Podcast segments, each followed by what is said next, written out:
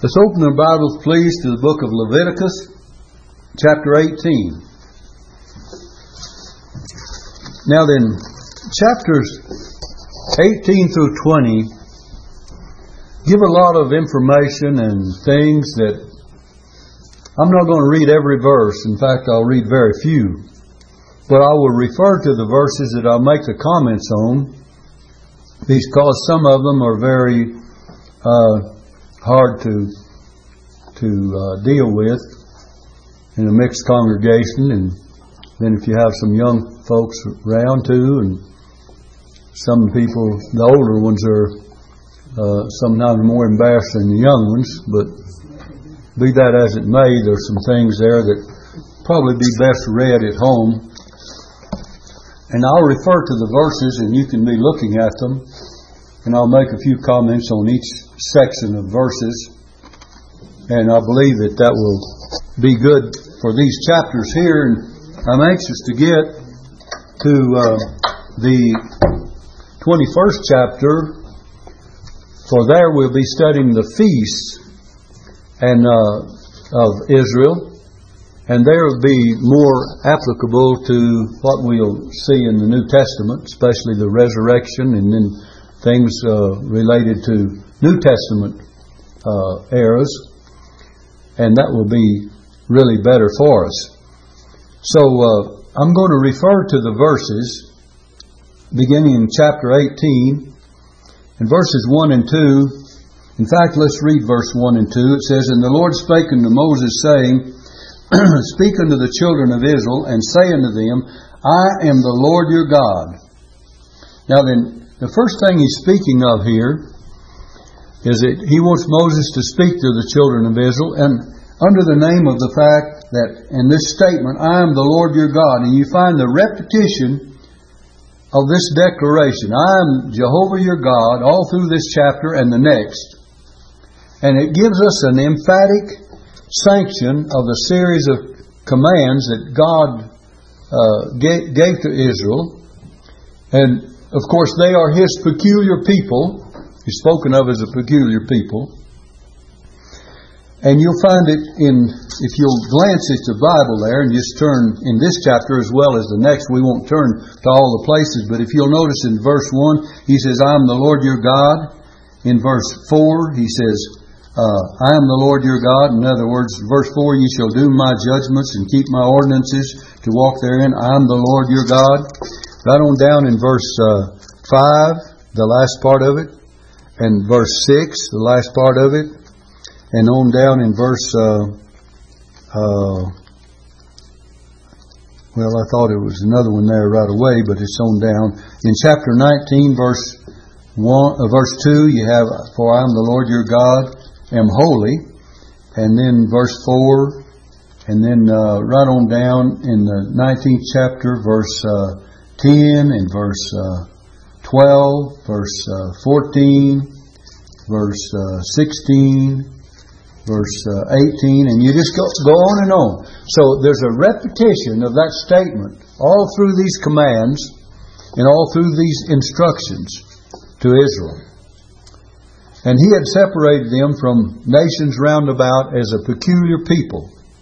Now, if you have chapter 18, I'll give you specific verses, and if you look at these verses, we'll make a comment or two on each one as we go along. But I, as I said, I'm not going to read all of them because uh, we get into some pretty uh, uh, private type of things, and uh, that uh, you need to read for yourself. Uh, so let's look at verse two, verse three. It says. After the doings of the land of Egypt wherein ye dwelt shall ye not do, and after the doings of the land of Canaan, whither I bring you, shall ye not do, neither shall ye walk in their ordinances. Ye shall do my judgments and keep mine ordinances to walk therein. I am the Lord your God. And uh, so we find that the Egyptians appear from the testimony of ancient writers to have gone beyond most other nations in allowing and encouraging uh, the unions that are condemned in this chapter unholy unions, sexual, uh, illicit, various things that you find that God condemns in this chapter, and the Egyptians had gone even beyond that. And so God therefore condemns them. In verses 4 through 6, uh, the word uncover denotes especially the marriage union. And you'll find that uh, God condemns uh, many things in, in this relationship. And then, of course, you get on down to uh, several verses. I believe that's, uh, let's see if I can point them out. Verse uh, 21, and it says, Thou shalt not let any of thy seed pass through the fire of Moloch, neither shalt thou profane uh, the name of thy thy God, for I am I am the Lord. I'm the Lord. Now Moloch, of course, was also called Milcom, M-I-L-C-O-M, or Moloch, M-O-L-O-C-H, is M-O-L-E-C-H. And it's also spelled in other places M-A-L-C-H-A-M. And it was the king or fire god of the Amorites. This was the fire god of the Amorites. And like Baal of the Phoenicians, it originally stood for the sun. Now, children were consecrated to this idol by passing through the fire and were often burned alive. And that's why he said, You do not let any of your children, any of your seed, pass through the fire as a sacrifice. And so we find that, that God condemned that. And then another thing in this chapter we'll find when you get on down from verses 22 through 30, a whole section of verses, and you can glance at all of them, but I'll just make the comments on those verses because, as I said, it'd be best if you read them privately. We find that the standard of all times for us to live by is the Word of God. And by it, all the questions were to be solved, and all the directions were given and by it the judgment of God was pronounced. He pronounced judgment on things that he had condemned in these illicit and ungodly and licentious relationships that are spoken of here. And as I said before, I could read all of them, but I don't want to be embarrassed myself, and I don't want you to be embarrassed by them. And furthermore, it's not that any word of God is not necessary. All of His word is necessary and uh, nothing should be passed over, and you should study it carefully. But uh, I have a reason for doing what I'm doing. And then we find that uh, our practices and our opinions to be right must conform to the Word of God. We cannot just decide uh, that this is right and this is uh, okay in a promiscuous society like we have today. All these things that we read of many of them are condemning what's taking place today in our society.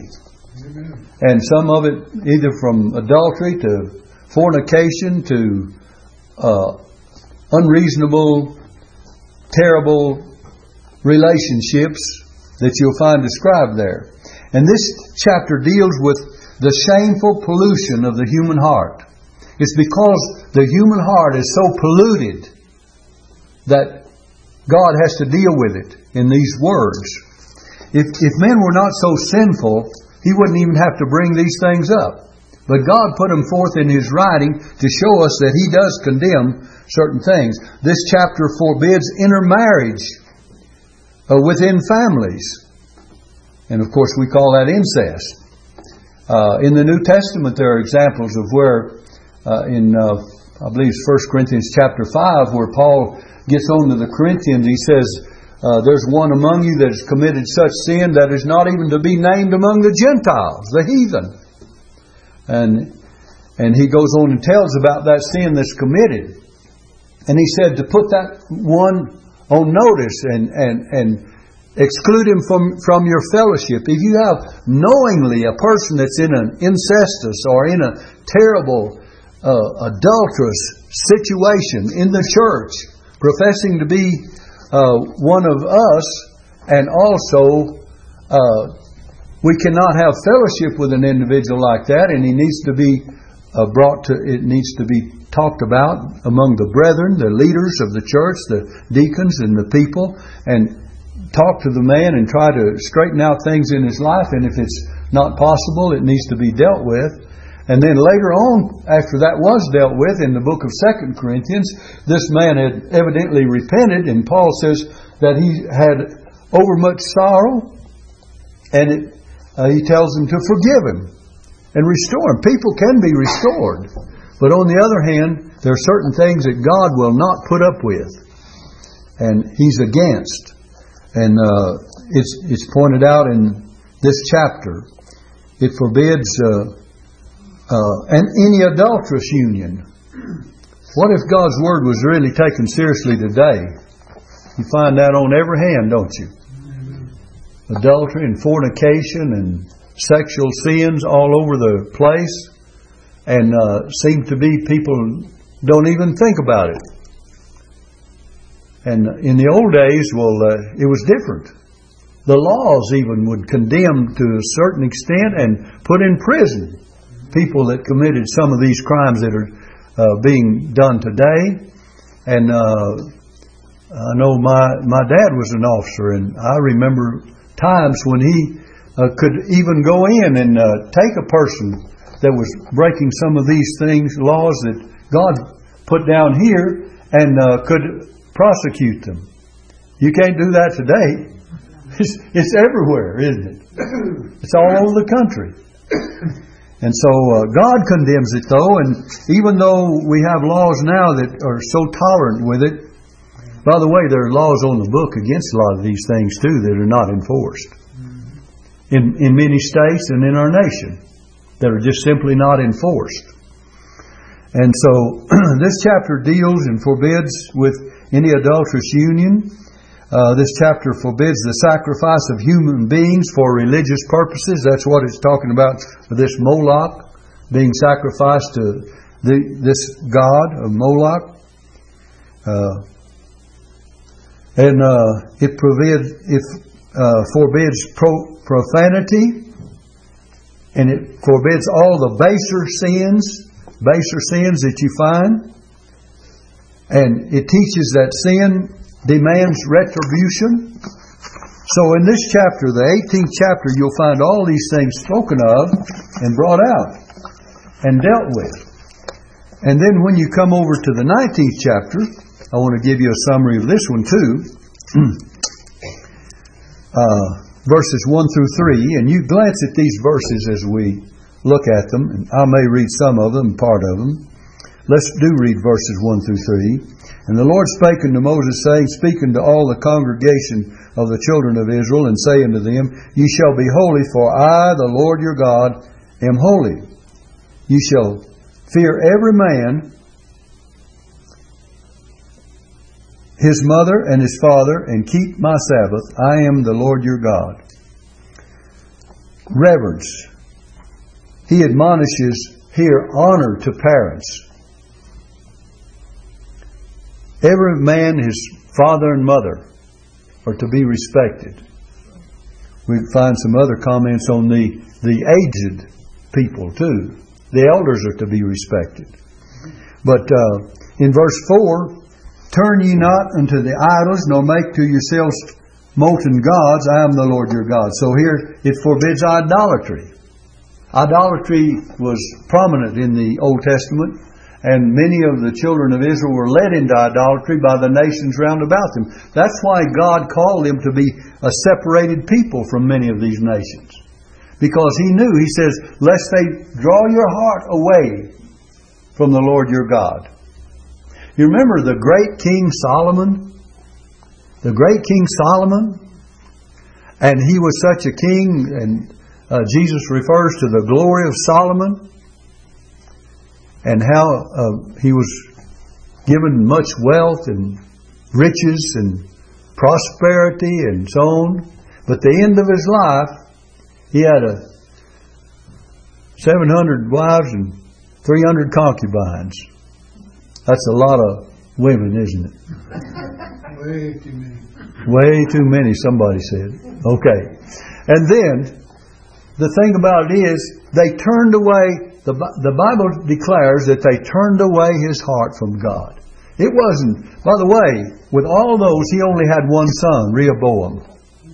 So it was not for uh, lustful or sexual relationships, but it was for the fact that he wanted the power over all these nations round about him, and that's what he was seeking.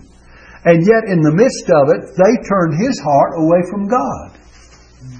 That's why God warns us as individuals to be separate people. You've heard me say many times, you know, if you run around with people, you know, you have the idea, well, if I'll go with these people, they're not Christians, but they go to these places and they'll point out the saloons and gambling halls and different places and all the different kinds of things that are worldly. And just say, I'll just rub shoulders with them and maybe I can witness to them and win them. You will not do any such thing. Because you have two strikes against you. The first place, you have a new nature, but you still have the old carnal nature. They do not have a new nature, but they have the carnal nature overflowing. And so you're more likely to submit to that lower side of your being than they are to be converted and accept the Lord Jesus Christ. Now, then, some instances, there's always exceptions to the rule. Because sometimes it might work. But as a general rule, that's no way to win a lost person a friend. The main way is for you to live a Christian life before them, and when they want invite you to some place that's uh, not the place you ought to be, then you just turn around and say, "Well, I wish you'd go to church with me." We hear the Word of God preached down there, and uh, I wish you'd come with me and sit with me and listen to the Bible, or something like that. At least give them an opportunity to respond. And you'll come nearer being an influence to them. And they may not come at first. They may not come for a long while. And they may not come at all. I don't know that. But at least you will have a true testimony to where it would give them opportunity. And don't be this person, do as I say and not as I do, because you go and do what they do, and uh, and you may say a different thing and tell them what's right, but if you're not doing it yourself, it's not going to have much of an impression upon them. So I'm just saying the only way that, or the best way for you, not the only way, but the best way for you to lead someone else is to be an example in word and in deed. Not only in word, but and in deed and in truth. And the Bible teaches that that's the way we ought to live. Now, we find that uh, this, uh, where do we get that fourth verse? Uh, that God forbids idolatry in every form of fashion, of course. And you know, in the New Testament, Paul says covetousness is idolatry. Paul makes the statement that covetousness is idolatry. And by the way, he said, I had not known sin except the law had said, Thou shalt not covet. Let me turn to Look at Romans chapter 7, if you will. I want to show you something here. Book of Romans, chapter 7. I want you to notice. he said in verse 7, What shall we say then? Is the law sin? God forbid. Why, that's impossible for the law to be sin, or it's unthinkable that the law is sin. Nay, he says, No. I had not known sin but by the law. For I had not known lust except the law had said, Thou shalt not covet. You see, when God's Word said, Thou shalt not covet, it brought to light what sin really is. And in another place, He said, Covetousness is idolatry. But so we find that it all works together to show us where we're condemned by not doing what is right in the sight of God. Now then, that's back to Leviticus 19, if you will. Now, verses 5 through 8 forbids offering unacceptable sacrifices. You cannot offer sacrifices to God that are unacceptable. That's 19 verses 5 through 8. And then verses 9 and 10 forbids being selfish with the harvest. God said, you know that you need to leave something. When you reap uh, the harvest of your land, that's verse 9. Look at verse 9 Thou shalt not wholly reap the corners of thy field, neither shalt thou gather the gleanings of thy harvest. And thou shalt not glean thy vineyard, neither shalt thou gather every grape of thy vineyard. Thou shalt leave them for the poor and stranger. I am the Lord your God. God says you need to leave something for the poor. You need to leave something for the stranger. Remember the story of Ruth? What happened to her? She was gleaning in the field of Boaz. She found a, someone that was generous enough to let her glean after the sheaves. And that's what she was doing. And then Boaz, a type of Christ, he told his uh, laborers, he said, You let fall some handfuls on purpose for her. See, God will not only give you what is lawfully yours, but He'll give you above that. And He says, Give her some extra. That's what Jesus does for us. He not only gives us what is due to us, but He gives us what is beyond our due. That's grace, isn't it? And there's a whole story of Boaz and his love for Ruth, uh, of grace and of salvation.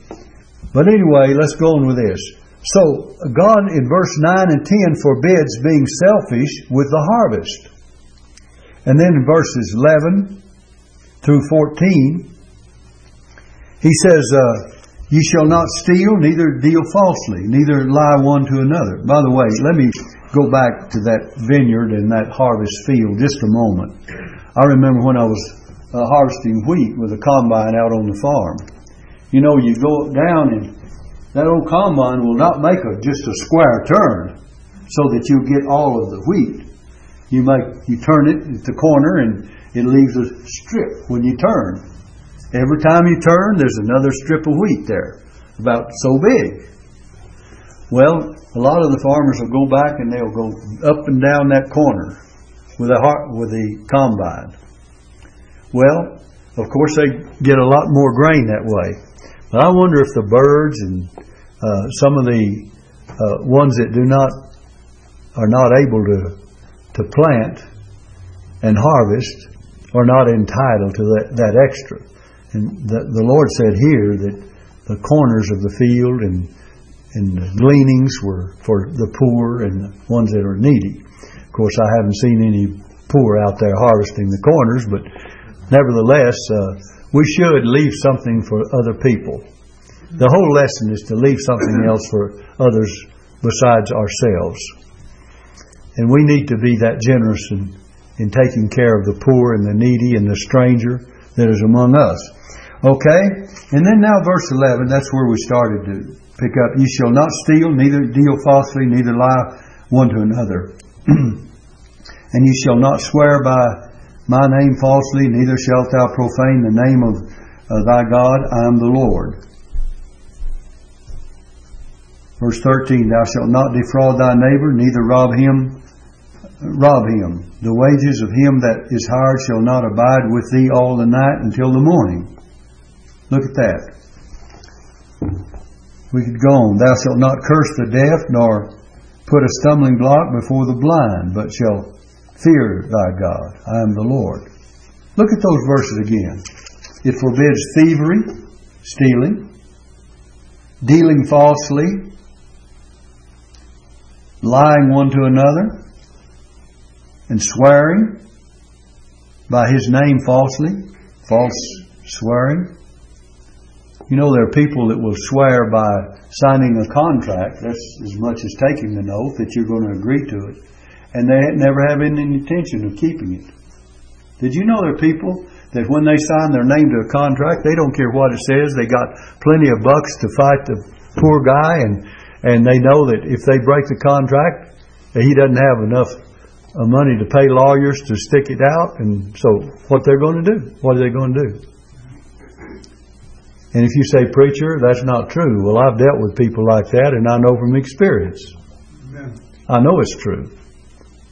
I remember I was doing the job for one lady up in the Upper Canyon, and I do just as well when she signed that contract for a building that she had no intention of keeping it.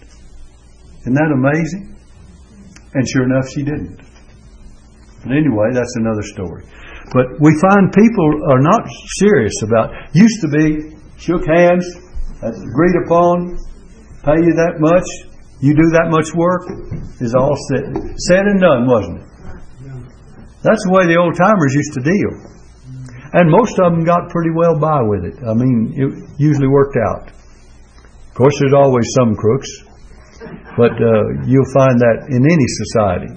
But on the other hand, uh, we used to say a man's word is his bond. They used to teach us in the seminary that if we owed some debt at the bank or to an individual or whatever, that if you can't pay up, there may be you had good intention. If you can't pay up, show up and tell them why. And uh, so I use that as a kind of a theme. If you can't pay up, show up. And then you can make arrangements or do something with the, uh, the business at hand. So we're taught to be honest in our dealings with one another. And that doesn't mean we're always able to do what we uh, intend to do at the time. We may have good intentions that we're just not able to fulfill. But if we're honest of heart, we'll go ahead and do what we can about the situation.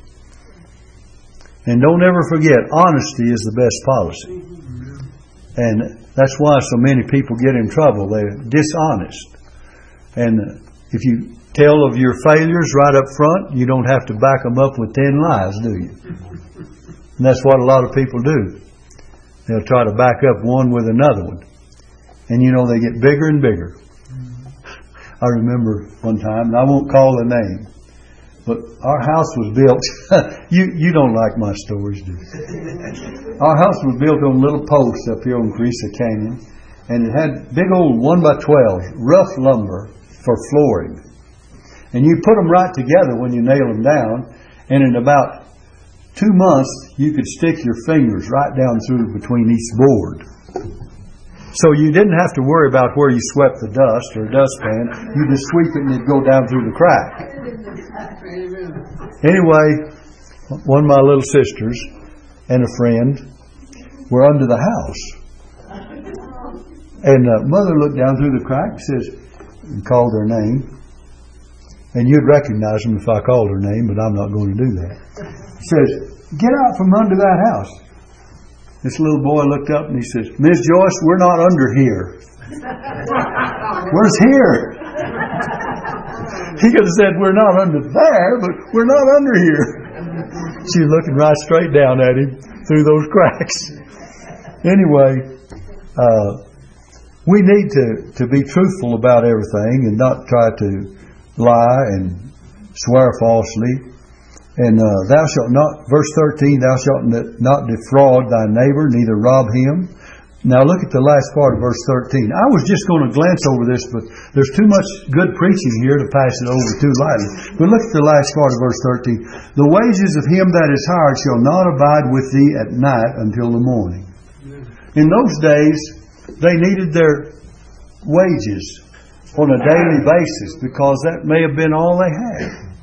And so God protects the worker. He wants them to have enough to, to, buy, to buy their food, to keep on living.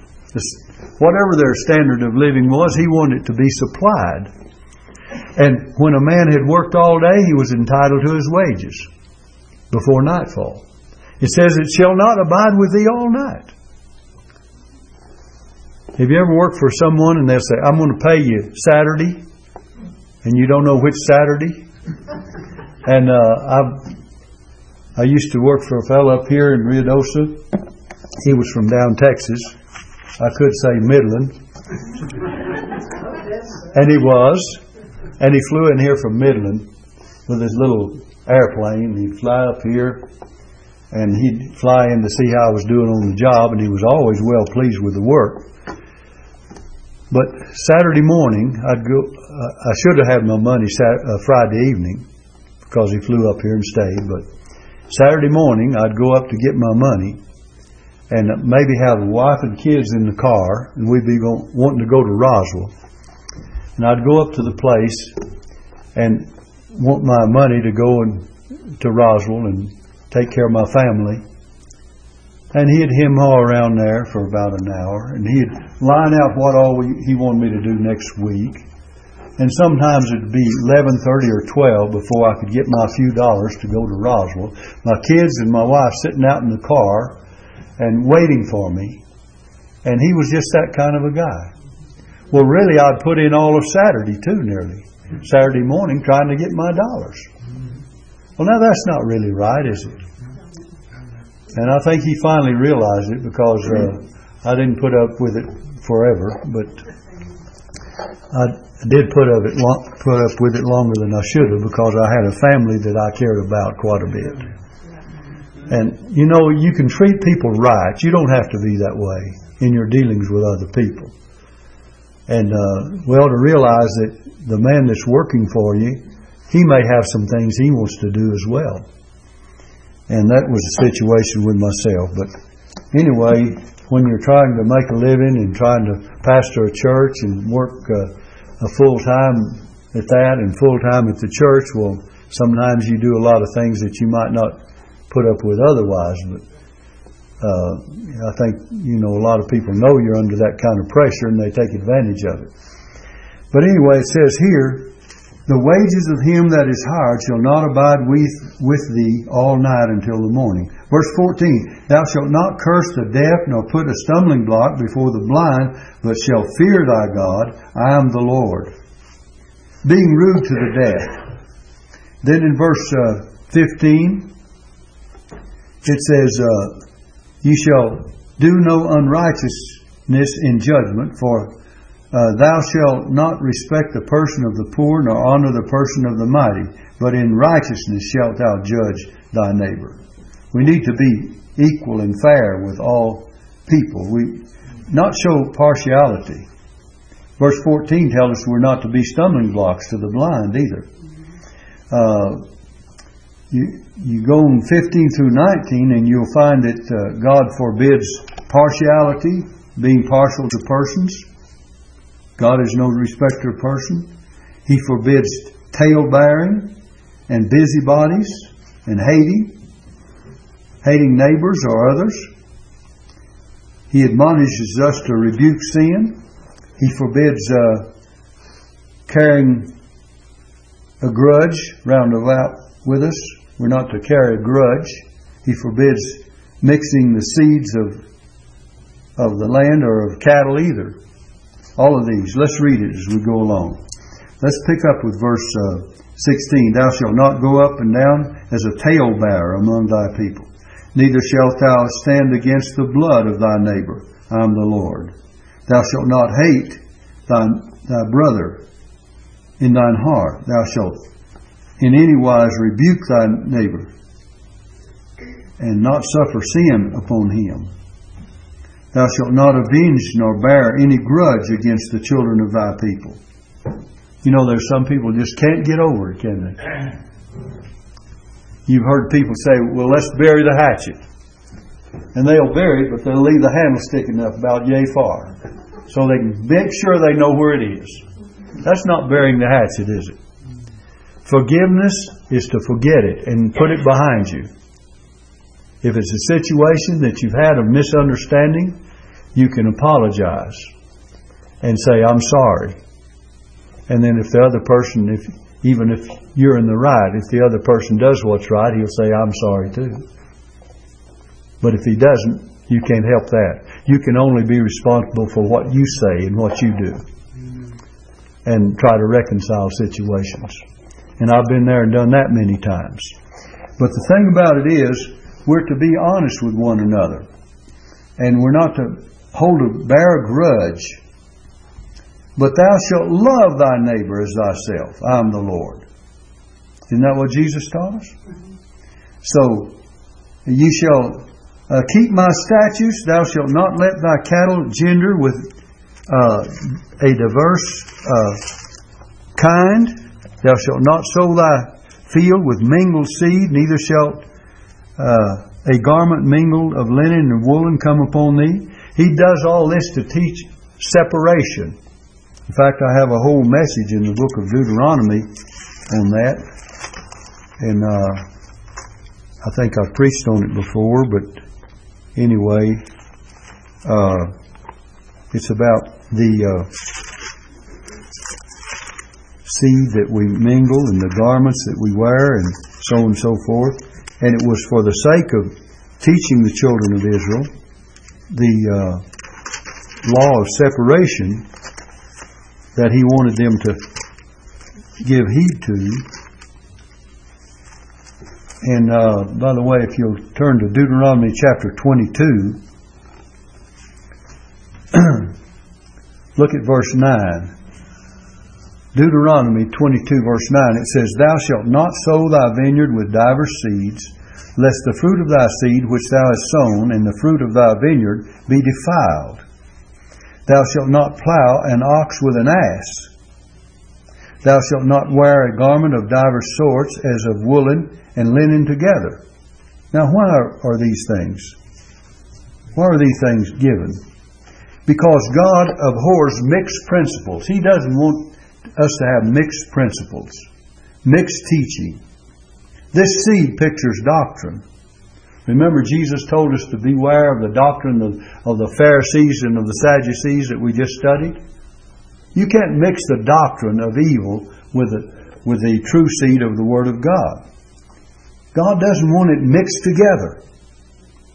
And then of service, that's in verse 9. Verse 9 speaks of the doctrine.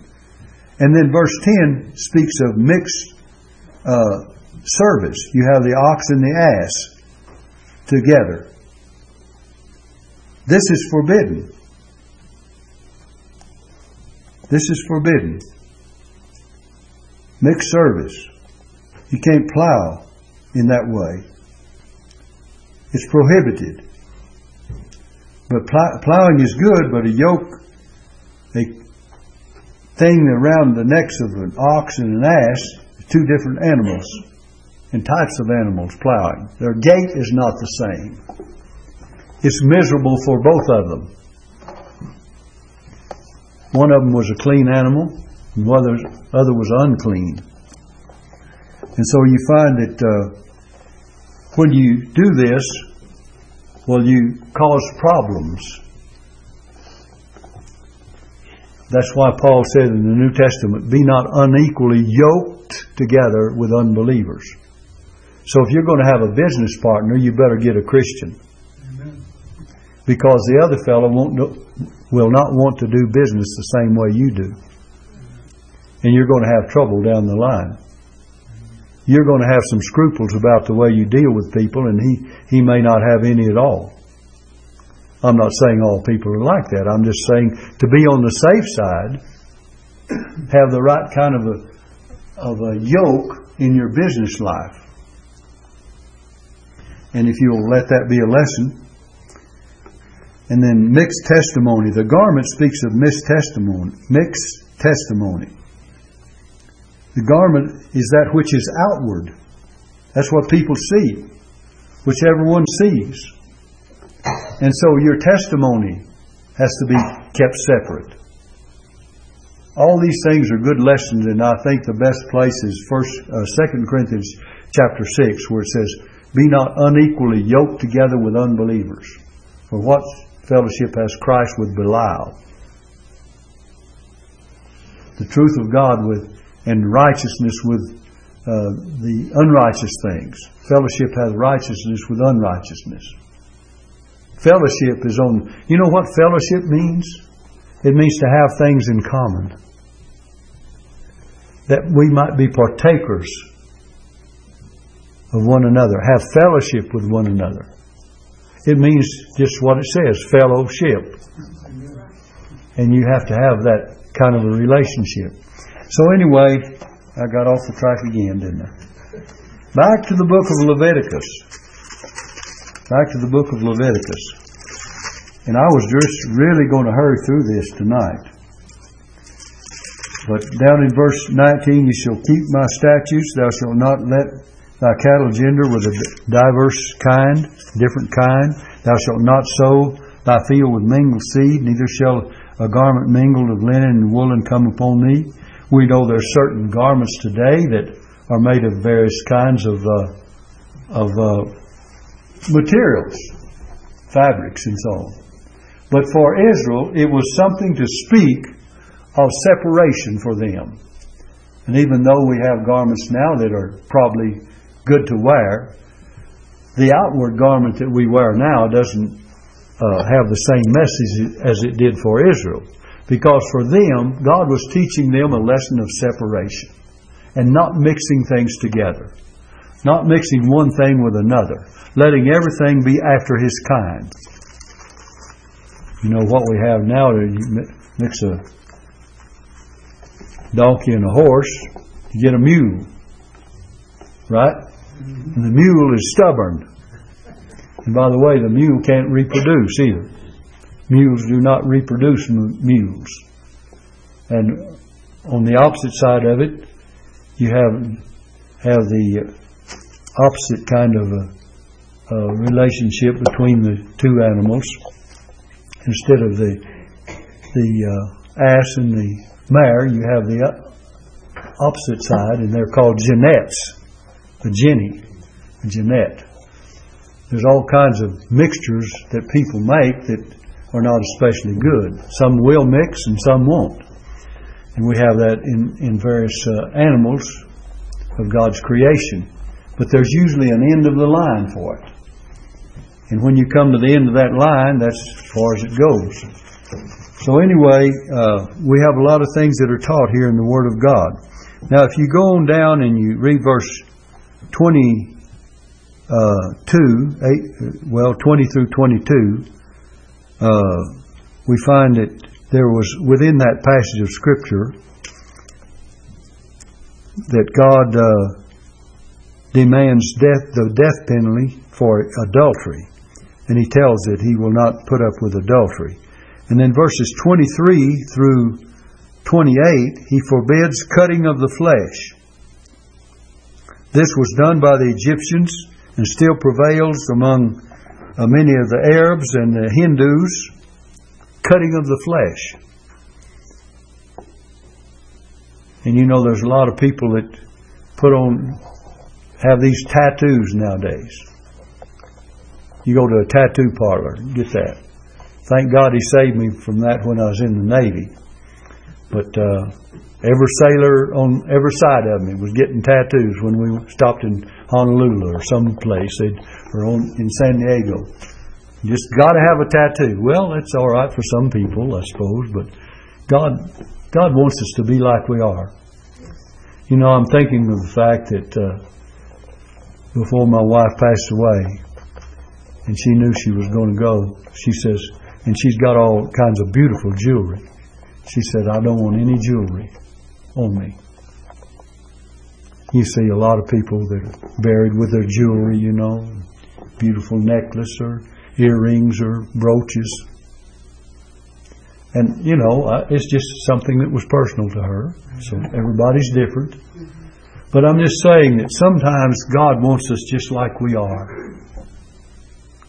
Just like we are.